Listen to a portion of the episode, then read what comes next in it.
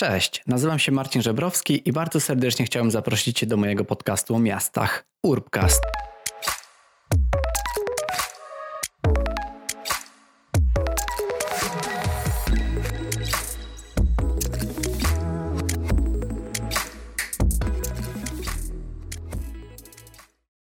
Cześć, z tej strony Marcin Żebrowski i witam Was w kolejnym odcinku mojego podcastu, w którym opowiem Wam trochę o tym, kim jestem i co robię.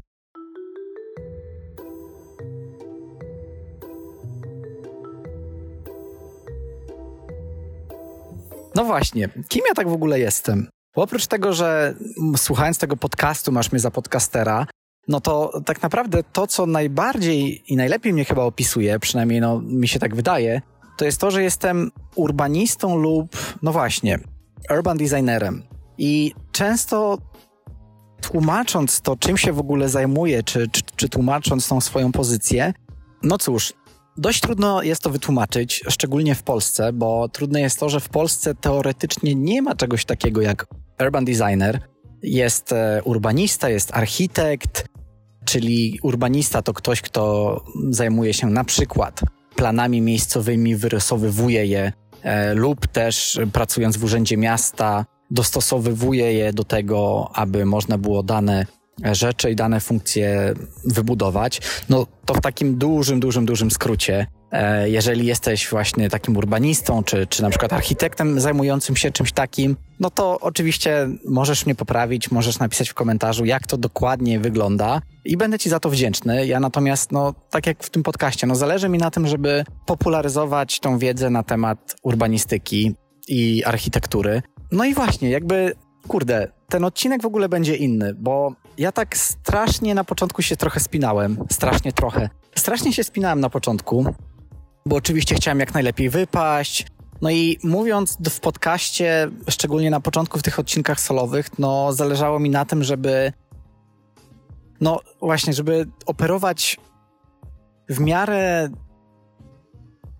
odpowiednią nomenklaturą, jakby taką właśnie dla projektowania urbanistycznego czy dla architektury, ale też chciałem, żeby no, ten podcast mogła posłuchać i zrozumieć, nie wiem, zarówno moja mama, babcia, siostra, czy jakiś architekt z drugiego końca Polski. I no póki co wydaje mi się, znaczy no nie wiem, wy ocencie, ale wydaje mi się, że ten cel udaje mi się osiągnąć. Staram się dobierać różnych gości, ale czuję też trochę, że ten podcast przestaje być moim podcastem, więc stwierdziłem, że w sumie nagram odcinek solowy. No i jest to trochę taki eksperyment, bo chcę go nagrać w zupełnie innej formie. Nagrywam bez jakiegoś wielkiego skryptu. Po prostu wiem, co chcę wam w tym odcinku powiedzieć i spróbuję wam to powiedzieć. Mm, więc też liczę na wasze komentarze. Nie wiem, napiszcie mi na Facebooku, czy dajcie mi serduszko na Instagramie. E, jeśli taka forma, czy ten odcinek, czy w ogóle treść tego, co będę, mm, co będę wam przekazywał, wam się spodoba. No bo właśnie, chciałbym wiedzieć, co sądzicie.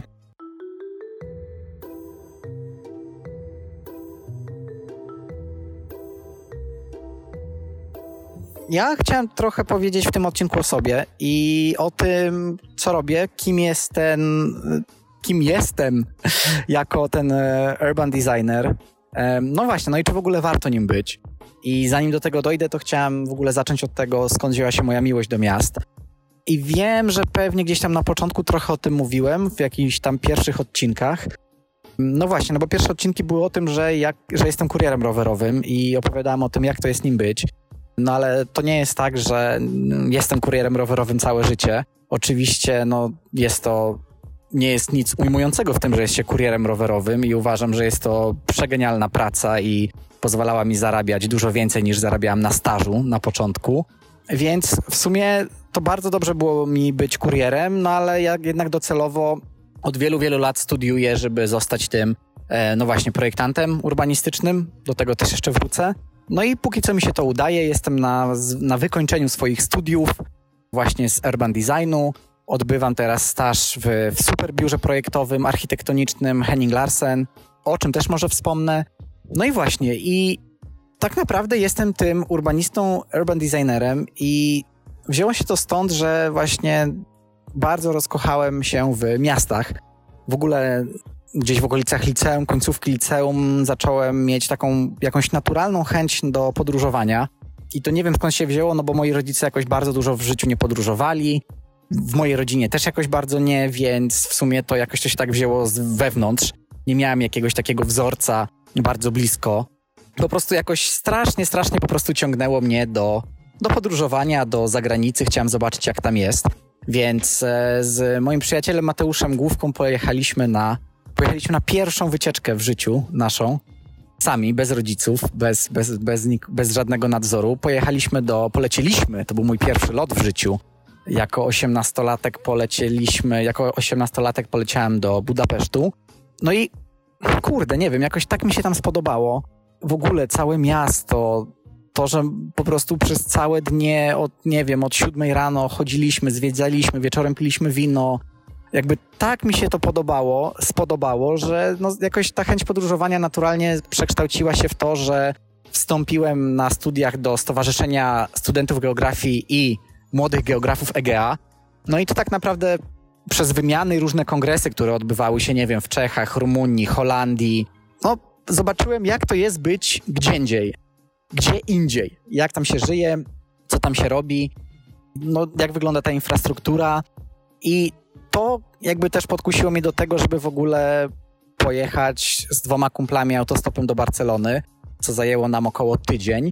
No i to w ogóle była mega jazda, no bo dowiedziałem się, jak właśnie, nie wiem, działa system transportowy, jak wygląda metro na obrzeżach Paryża, gdzie byliśmy jedynymi nieczarnoskórymi pasażerami e, wagonu metra. No i ogólnie jakoś tak spodobały mi się miasta, więc potem naturalnie pojawił się ten pomysł studiowania. No i nie, nie chciałem jakoś iść na architekturę, bo jeszcze nie wiedziałem, że mi się mogłaby podobać. Poza tym raczej byłem kiepski z rysowania, więc poszedłem na planowanie przestrzenne, na gospodarkę przestrzenną, bo tak się ten kierunek nazywał na UW na Wydziale Geografii i Studiów Regionalnych. No i jakby z jednej strony zachwyt, z drugiej trochę nie, bo z jednej strony po prostu no, zacząłem poznawać miasta, zacząłem poznawać teorię urbanistyki, zacząłem poznawać to, jak wygląda praca w samorządzie. No i na początku mnie to bardzo, bardzo jarało, ale z czasem zauważyłem, że jesteśmy kształceni raczej stricte pod urzędników. A ja wiedziałem, że nie będę chciał być urzędnikiem i chociaż Odbyłem staż dwumiesięczny pod dowództwem Andrzeja Brzozowego. Pozdrawiam cię bardzo serdecznie, Andrzej, jeśli tego słuchasz.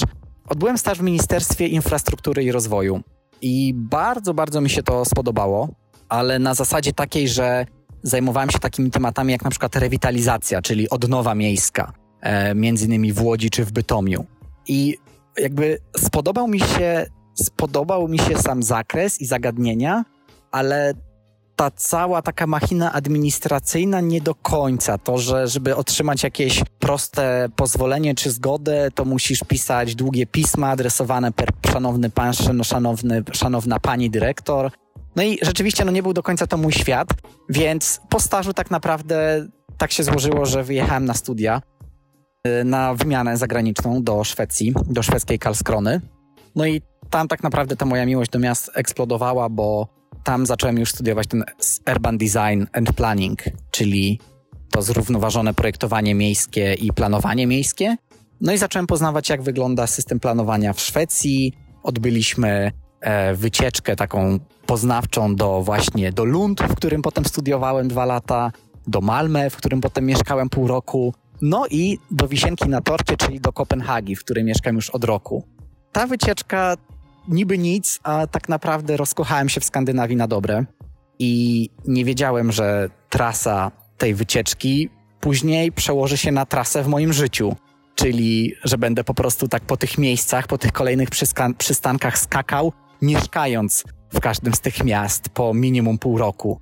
Ten pomysł na studiowanie potem magisterki w Szwecji wziął się stąd, że bardzo mi się w Szwecji podobało, że niby nie jest Szwecja daleko, no ale ta kultura, przede wszystkim podejście do planowania jest zupełnie inne. To, że na ulicy nagle okazuje się, że domy są podobne, że nie ma jakiejś takiej samowolki, że w jakiś dziwny sposób wszystko potrafi być jakoś tak ułożone i potrafi być jakieś takie, no nie chcę wrzucać teraz angielskich słów, ale o tym też jeszcze będę mówił. Takie user friendly, po prostu takie przyjazne dla użytkownika, czyli niewiele trzeba było, a jednak jakoś te przestrzenie były takie bardziej intuicyjne do poruszania się, do polubienia ich. No i stwierdziłem, że kurczę, coś w tym szwedzkim podejściu musi być, że tak fajnie im to wychodzi, więc e, chciałem tam po prostu dalej studiować. Studiowałem Sustainable Urban Design. Co to do cholery w ogóle znaczy to sustainable? Sustainable, jeżeli ktoś się interesuje jakkolwiek miastami, pojawia się ostatnio na przestrzeni 5-10 lat wszędzie. Sustainable, czyli zrównoważony, bo to też pojawia się w Polsce. Zrównoważony rozwój, zrównoważone budynki, zrównoważone trasy rowerowe, zrównoważone środki transportu, zrównoważone dachy.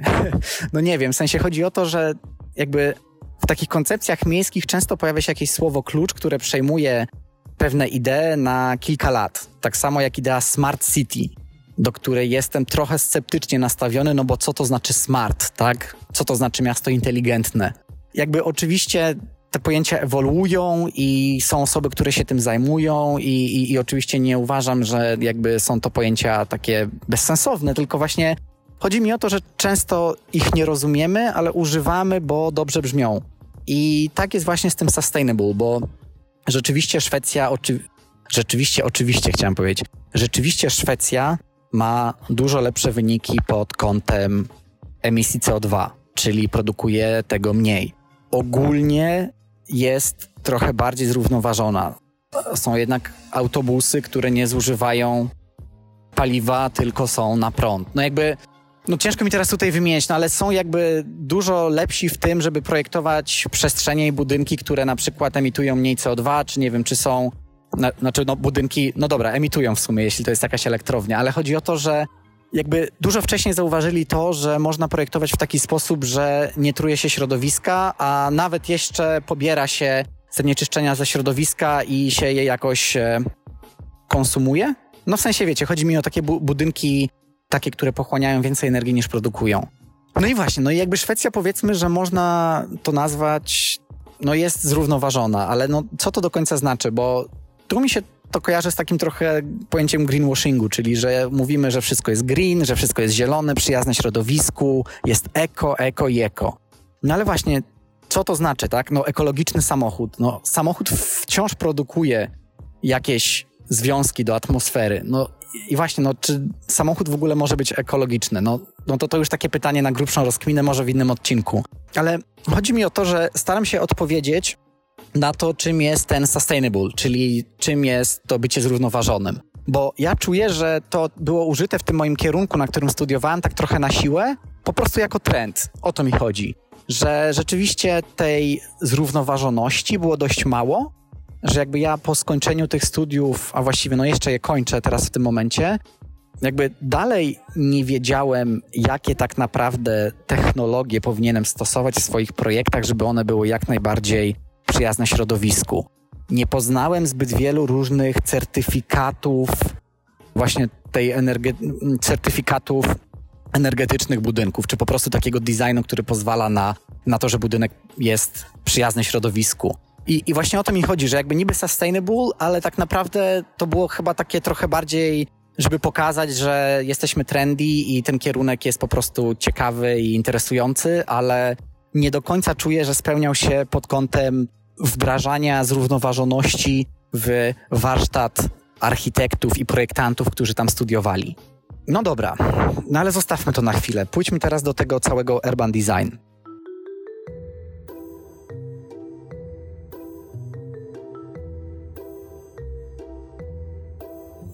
Urban znaczy miejski, no design to design.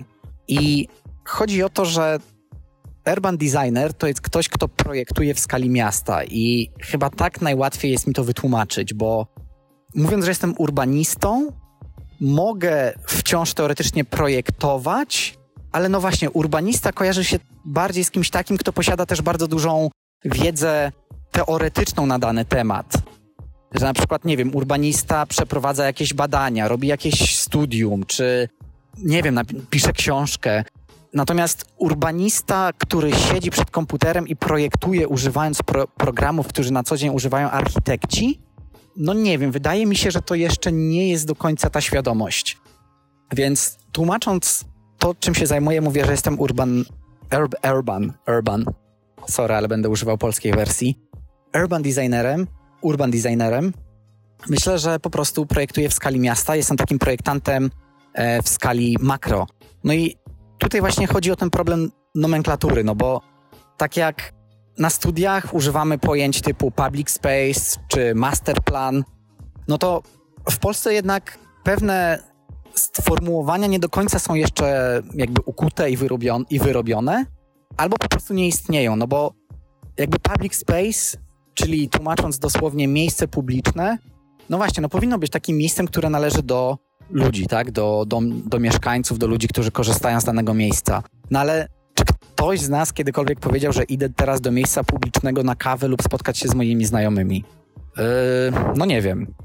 Z kolei skwer, no właśnie, no może być to skwer, oczywiście, no ale nie wiem, skwer mi się kojarzy z czymś takim malutkim. Poza tym skwery często są, znaczy może nie tak często, ale skwer to też czasem po prostu jakiś wycinek betonowy. Znaczy nie ma w tym nic złego, ale jak się czasem przejdzie na Google Maps po jakimś polskim mieście, to się okazuje, że ten skwer jest po prostu parkingiem dla samochodów, czyli nie jest do końca miejscem publicznym, bo jest dedykowany dla danej grupy użytkowników przestrzeni. Czyli bardziej pasowałoby, że jest to miejsce prywatne niż publiczne.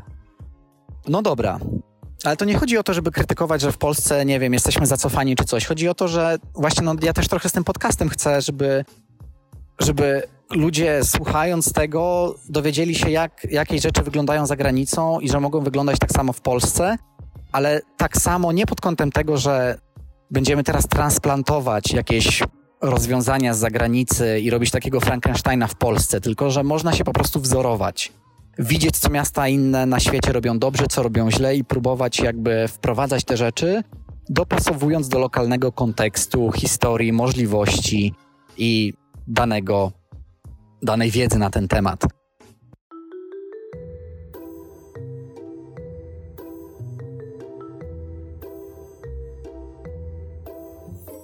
Dobra, wracając do w ogóle tego samego tematu bycia urbanistą, bo to wymaga jeszcze pewnego wyjaśnienia. W ogóle, jeśli teraz słyszycie, że brzmi trochę inaczej, to głównie dlatego, że zmieniłem ławkę przed domem, na której siedziałem, na moje domowe studio z profesjonalnym mikrofonem. No i w sumie od samego początku trwania podcastu planowałem mieć takie właśnie krótkie odcinki, które będę nagrywał gdzieś tam będąc w trasie, e, jadąc na rowerze, czy no nie wiem, siedząc gdzieś sobie na ławce i mając właśnie jakieś tam spostrzeżenie. I do tej pory niestety chyba tylko jeden odcinek nagrałem w taki sposób i był to odcinek, który był small talkiem o miejskiej wyspie ciepła. I to pamiętam, że nagrałem sobie leżąc pod drzewem. No ale właśnie z jednej strony okazało się, że nie jest to takie łatwe, żeby tak się skupić, skupić myśli, a z drugiej strony właśnie są jakieś problemy techniczne, zawsze jakiś wiatr, więc raczej tego nie robiłem. Wracając do tematu. Chciałem jeszcze trochę powiedzieć więcej na temat samego e, bycia urbanistą, bo znalaz- zrobiłem mały research i znalazłem jakby takie, no myślę, że odpowiednie informacje na temat tego zawodu, bo według definicji urbanista to jest osoba odpowiedzialna za projektowanie projektów, za przygotowywanie projektów zabudowy i modernizacji miast do stworzenia takiego zagospodarowania należy posiadać szeroką wiedzę z zakresu architektury, infrastruktury, historii i ochrony środowiska naturalnego. A profesjonalni urbaniści potrafią stworzyć plan zabudowy terenu tak, aby był odpowiednio skomponowany pod względem wizualnym i dostosowania do potrzeb mieszkańców. No dobra, nie, no w sumie z taką definicją się zgadzam. Myślę, że ma ona sens. Zaraz przejdziemy do tego, jak to wygląda w praktyce, no bo Zawód urbanisty jest zaliczony do zawodów zaufania publicznego i osoby chcące go uprawiać muszą mieć odpo odpowiednie uprawnienia, muszą zdać odpowiedni egzamin, no i dopiero wtedy mogą mieć tą pracę jako urbanista. I trzeba mieć tytuł magistra, żeby się o nią starać, trzeba mieć jakąś praktykę, no i trzeba zaaplikować na, na ten egzamin. No i potem jak się ma już te uprawnienia, no to i jest się tym urbanistą, to pracę można znaleźć w biurach, w pracowniach projektowych oraz urzędach. I do zadań właśnie takiego urbanisty e, należy kontakt z mieszkańcami danego terenu, tłumaczenie i przedstawianie planów zagospodarowania przestrzeni, korygowanie planów i takie inne. No ale właśnie zarobki są na poziomie 2300, 2300 zł netto. Mm, no i kurde, znaczy to jest ten problem, bo jak osoba, która jest w pewnym sensie lekarzem miasta, no i dobra, tutaj chodzi o to, nie, wcale, u, uważam, że wcale nie wyolbrzymiam. Chodzi mi o to, że naprawdę urbanista to jest ktoś taki, kto wykorzystuje swoją wiedzę w taki sposób, że jest w stanie odpowiednio zaprojektować czy przeprogramować miasto, w którym my na co dzień żyjemy. I naprawdę źle zaprojektowane miasta sprawiają, że poziom naszego życia spada, mogą się przyczyniać do spadku naszego zdrowia.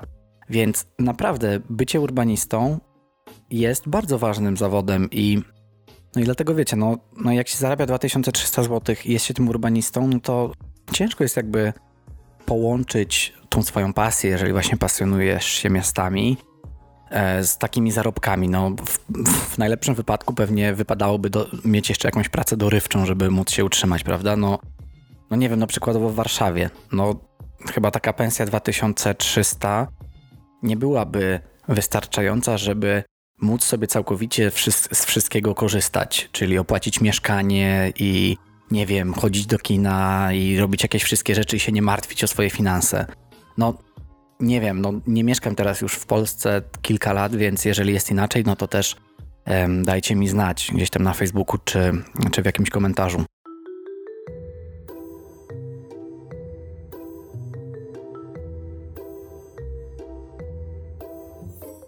Czym się zajmuje w ogóle ten urban designer jeszcze raz? Studiowałem w Polsce tak naprawdę tylko dwa lata, potem większość edukacji miałem już w Skandynawii, więc jakby no też nie chcę się teraz wymądrzać, jak to jest e, być urbanistą e, w Polsce, no bo, no bo nie wiem, jak, jakie są konkretnie warunki. Musiałem się posiłkować internetem, żeby przedstawić wam, ile urbanista zarabia. Więc powiem o tym, czym się zajmuję właśnie jako urban designer, e, czyli projektuję po prostu w skali miasta, no ale właśnie czasem projektuję też różne detale i nie chodzi tu o jakieś detale typu fasady budynków, ale raczej taka mała architektura typu mm, różne ławki w, na jakimś skwerze czy, czy w parku. Tym się też poniekąd zajmuję na swoim stażu, który teraz odbywam w, w biurze Henning Larsen. E, jestem tam na pozycji architekta, ale do stażysty architekta, ale do takiego urban scale, czyli takiej skali miasta. No i rzeczywiście zajmuję się bardziej takimi projektami w większej skali, w, w skali całego miasta i E, zajmuje się na przykład masterplanami, czyli znowu no, mamy to wyzwanie tego, tego całego procesu. Bo to nie jest tak, że ja jako ten urban designer, projektant sobie decyduję, ok, to tutaj będzie park, on połączy jakiś dany budynek z jakąś inną przestrzenią, no i ludzie będą w ogóle sobie pić tam na tym skwerze na ławce kawę i wszystko będzie super. Bo jak zaczyna się pracować nad tym masterplanem, czyli no nad takim jakby planem zagospodarowania da, da, danego terenu, to zaczyna być naprawdę bardzo, bardzo długim i skomplikowanym procesem, bo jest bardzo wiele różnych interesów do połączenia. I to wygląda trochę tak, no i tutaj jakby nie zdradzam tego, nie wiem, nie zdradzam jakichś poufnych rzeczy z biura, tylko po prostu mówię, jak to wygląda w takim biurze e, projektowym, architektonicznym, który zajmuje się jakimiś takimi dużymi projektami, że czasem spędza się długie, długie miesiące, żeby na przykład przesunąć w, w tym w pliku, w, w komputerze, w programie e, dane budynki o kilka metrów w te lub we w te, tak? Bo na przykład na to, żeby wprowadzić zmiany do takiego planu zagospodarowania, potrzebny jest budżet. Potrzebna jest e, zgoda właśnie klienta, czy trzeba to najpierw z klientem ustalić, w jaką stronę to będzie szło, a może jeszcze jakieś warsztaty w międzyczasie się pojawiają w międzyczasie jeszcze z drugiej strony mogą się pojawić jakieś protesty czy opóźnienia. No i okazuje się, że praca nad takim właśnie projektem to są długie, długie godziny, dni, tygodnie, miesiące pewnej takiej utarczki i pewnych takich wyzwań, które nie mają dużo wspólnego z takim projektowaniem przestrzeni, zmienianiem jej na, na lepsze niczym za dotknięciem czarodziejskiej różdżki, tylko no są to po prostu długie dni spędzone na przykład przed, przed monitorem, żeby dostosowywać pewne, e, pewne linie, no bo projektuje się rysując w różnych programach i po prostu rysuje się linie, rysuje się budynki, robi się z tego model 3D, e, wzbogaca się ten model o różne elementy typu drzewa, zieleń, e, robi się wizualizację, żeby pokazać jak, danym, jak daną, dane miejsce, dany projekt może wyglądać. No i to wszystko trwa, to wszystko nie jest takie kolorowe, no i zajmuje dość sporo czasu. Oprócz tego, jakby na takim poziomie już pracy jako urban, urban, urban, urban e, designer, tak jak wspomniałem, bardzo, bardzo duże znaczenie ma budżet. Czyli ty nie możesz sobie projektować tego, co ci się zamarzy, bo musisz jakby podążać, czy zmieścić się w danym budżecie, który jest przeznaczony na ten projekt. I przytoczę tutaj taki ciekawy przykład kogoś. Nie zdradzę jego imienia, ale w sumie i tak nie jest Polakiem, więc nawet jeśli bym zdradził, to nic by się nie stało, bo by pewnie tego nie słuchał. No ale dobra, był taki jeden projektant, o którym słyszałem, który zaprojektował bardzo ciekawy projekt z dużą ilością zieleni. To był projekt takiej architektury krajobrazu, wiecie, zielony dach i w ogóle w wizualizacji ludzie, którzy tam będą sobie siedzieć i, i ten dach będzie żył, to będzie jakby miało tą swoją bioróżnorodność. No i potem przychodzi ten klient, no i mówi, że to jest najdroższy projekt, jaki w życiu widział i że no to nigdy nie będzie możliwe do zrealizowania, jakby no nie ma w ogóle na to takiego budżetu. No i się okazało, że z tego całego zielonego projektu i tego dachu na, i tego, tego parku i czy tam zielonego dachu został jakiś malutki trójkącik zieleni w jednym rogu tego dachu, bo po prostu na to tam dany inwestor czy, czy klient miał pieniądze. Więc jakby wiecie, chodzi o to, że jakby pracując już nad takimi większymi projektami, to naprawdę jest to bardzo sporo wyzwań. Jest to mm, potrzebna jest bardzo duża cierpliwość też i trochę takie okiełznanie swoich pewnych ambicji. Podejrzewam, że architekci, którzy projektują budynki, też mają tak często czy czasem, że muszą po prostu ten swój projekt okrajać z różnych detali czy, czy, czy z różnych rozwiązań, bo okazuje się, że na to po prostu nie ma takich środków. No i to jest taka, znaczy nie to, że minus, no taka jest po prostu rzeczywistość. Tutaj jest jeszcze taki jeden wątek, że jak się tak siedzi przed tym komputerem, no i tak się jest trochę, ma się trochę związane ręce, nie można klikać, może, może, może trzeba powiedzieć związane palce, e, nie można projektować, znaczy no można, ale trzeba to bardzo okrajać, to wysuwa się przynajmniej u mnie takie taka potrzeba też pracy z ludźmi, że bardzo mi się podobało, jak byłem kiedyś częścią projektu Żywa Ulica, gdzie na jeden dzień zamknęliśmy ulicę w mieście. E, było to na warszawskiej Pradze no i po prostu rozmawialiśmy z mieszkańcami wcześniej przez kilka miesięcy, a zresztą, jeżeli słuchacie mojego podcastu, to w zeszłym odcinku była w nim Iga Kalbarczyk, z którą tam się właśnie poznaliśmy i która jako socjolożka pukała do drzwi e, mieszkańców i od razu spoiler z poprzedniego, odpowiadając na pytanie z poprzedniego odcinka, tak, warto pukać do cudzych drzwi. No i to właśnie robiliśmy przez, nie pamiętam ile, ale na pewno kilka, kilka długich tygodni żeby poznać wizję mieszkańców na daną ulicę. I to mi się bardzo podobało, że ja miałem takie poczucie, że jako taki świeży projektant, jeszcze tak naprawdę nie robiący za wiele, to rzeczywiście mam wpływ na to, że to, co się pojawi nawet tymczasowo na, na przestrze w przestrzeni ulicy, to będzie to, co będzie wynikało z potrzeb czy jakichś pomysłów mieszkańców. No i to mi pokazało, że bardzo, bardzo warto jest pracować z ludźmi, więc ja uwielbiam e, różne warsztaty, spotkania i, i, i mam nadzieję, że w mojej karierze e, tego projektanta będzie mi dane właśnie w wielu takich spotkaniach różnych uczestniczyć, bo naprawdę uważam, że em, jakby no dobra, wracając do tej analogii lekarza, projektant urbanistyczny jako lekarz, no nie możesz tylko i wyłącznie siedzieć, e, nie wiem, w książkach, czy tylko i wyłącznie siedzieć za tą maszyną, za jakimś tomografem, tylko musisz się czasem przejść po sali, poznać tych pacjentów, porozmawiać z nimi. No, wiecie o co mi chodzi. I wydaje mi się, że dlatego właśnie zapytałem też Igę w zeszłym odcinku o to, czy my projektujemy dla ludzi, czy z ludźmi, jak to w ogóle ująć w słowach, no bo ten problem nomenklatury myślę, że może występować, bo no właśnie, projektujemy dla ludzi, wszystko jest takie ludzkie i w ogóle, i rowery, ale chodzi o to, żeby to projektowanie było dialogiem, ale no, żeby ktoś taki jak ja, który ki kilka długich lat spędza na tym, żeby poznać techniki projektowe, żeby edukować się w projektowaniu miast, no żeby móc przełożyć te em, potrzeby, pomysły mieszkańców na to, co realnie może powstać, biorąc właśnie pod uwagę to, o czym wspominałem przed chwilą, czyli ten cały budżet, proces i, i tego typu rzeczy.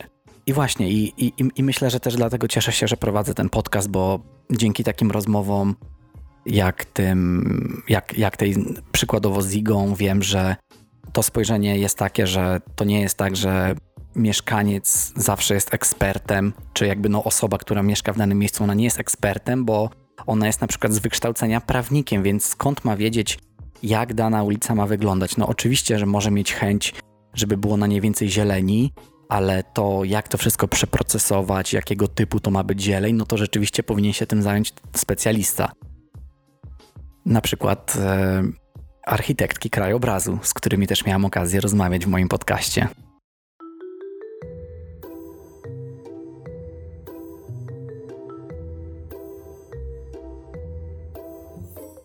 Trzeba rozmawiać z ludźmi.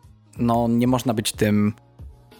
Nie można być tym zamkniętym w, poza miastem w wieży z kości słoniowej, tylko wytaczać, jak to kiedyś było, różne linie na mapie i różne autostrady czy inne rzeczy, tylko no, trzeba brać to pod uwagę, co, jaka jest realna potrzeba i no, potrzebna jest ta sztuka wyjścia do ludzi, pokazania im, cześć, jestem tutaj, przychodzę wam pomóc, bo po prostu znam się na tym, ale no też nie ma się co na siłę, że tak powiem, wpieprzać i e, jakby mówić, że przychodzi się odmienić dla nich całe miasto, no bo to wracając do tej żywej ulicy, były takie głosy, no, że my pewnie tylko przyjdziemy na chwilę, zaraz sobie pójdziemy, no i w ogóle co my sobie myślimy, że tutaj będziemy sobie teraz wymyślać, co tu ma być.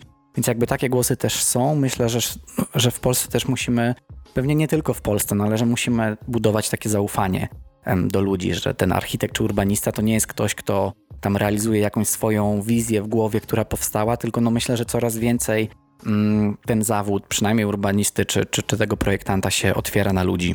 Mam nadzieję, że tą żywą ulicą trochę temu pomogliśmy. Tym bardziej, że my w ogóle nie, nie jest tak, że po projekcie skończyliśmy i pojechaliśmy sobie gdzieś tam indziej. Tylko no my nawet przez kilka miesięcy, przez jakiś czas mieliśmy siedzibę e, swojego projektu, swojej fundacji w Warszawie, właśnie przy ulicy Ząbkowskiej, na której był realizowany projekt. I za, wynajęliśmy tam lokal w, pustos, w pustostanie na jednym z podwórek, żeby zostać cały czas blisko tych mieszkańców i dalej móc z nimi prowadzić projekt czy, czy rozmawiać.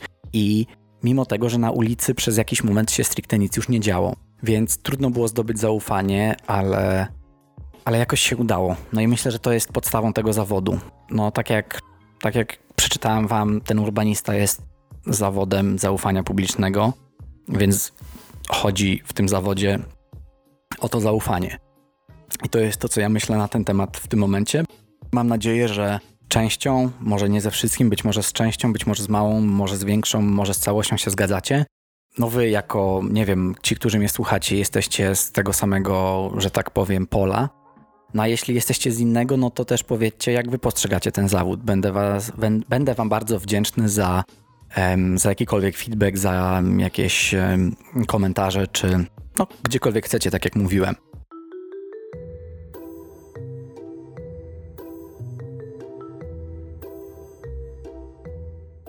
Podsumowując i kończąc ten e, wyjątkowy odcinek, odcinek specjalny, odcinek solowy, mam nadzieję, że Wam się podobało. To, że trochę w tej formie takiej bezpośredniej chciałem Wam opowiedzieć o tym, co tak naprawdę u mnie słychać, czym się zajmuję dokładnie i no i właśnie trochę jakie mam przemyślenia na temat tego podcastu, bo sprawia mi robienie go ogromną frajdę i mam nadzieję, że Wam słuchanie również.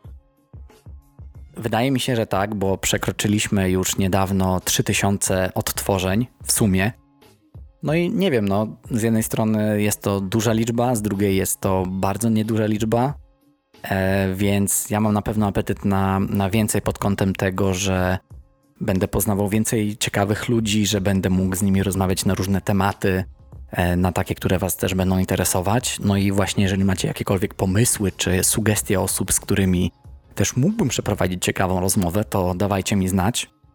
No bo tak jak mówiłem od samego początku, no mi też Zależy, żeby ten podcast tworzyć z wami. I tak do tej pory trochę było, bo zdarzały się przypadki, że któryś z rozmówców kogoś mi polecił i z tym kimś, mimo że go nie znałem, nagrałem e, odcinek. Może nie było takich sytuacji dużo, ale myślę, że jeszcze takie sytuacje się pojawią. Też powiedzcie mi, jak, jak Wam się podoba ta forma, taka bardziej naturalna. Ja ten podcast tworzę przede wszystkim, żeby dzielić się jakimiś swoimi przemyśleniami. Stąd też okładka wygląda jak wygląda, bo to nie ma być o jakimś tam mieście, tylko to ma być podcast jakby o mnie, o Marcinie, który mówi Wam o tym, czym się zajmuje, jakie ma spostrzeżenia, czy o tym, jak podchodzi do różnych rozmów z gośćmi. Więc jeżeli Wam się ten odcinek podobał, to dajcie mi znać koniecznie i postaram się więcej nagrywać takich odcinków w takiej właśnie luźnej formie, no bo myślę, że też ważne, żeby być naturalnym. Ja taki jestem, bardzo lubię żartować, uwielbiam poznawać nowych ludzi. E, nagrywanie, mówienie do Was też sprawia mi przeogromną przyjemność, więc no cóż, dajcie mi jakiś po prostu feedback, co sądzicie.